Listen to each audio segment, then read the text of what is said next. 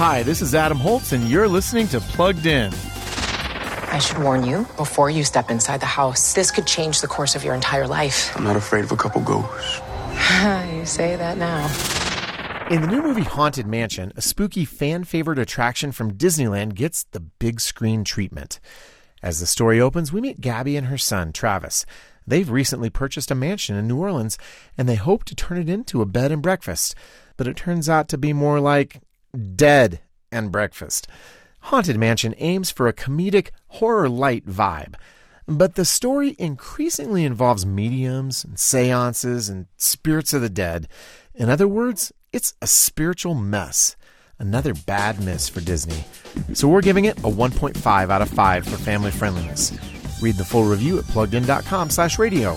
I'm Adam Holz for Focus on the Family's Plugged In Movie Review.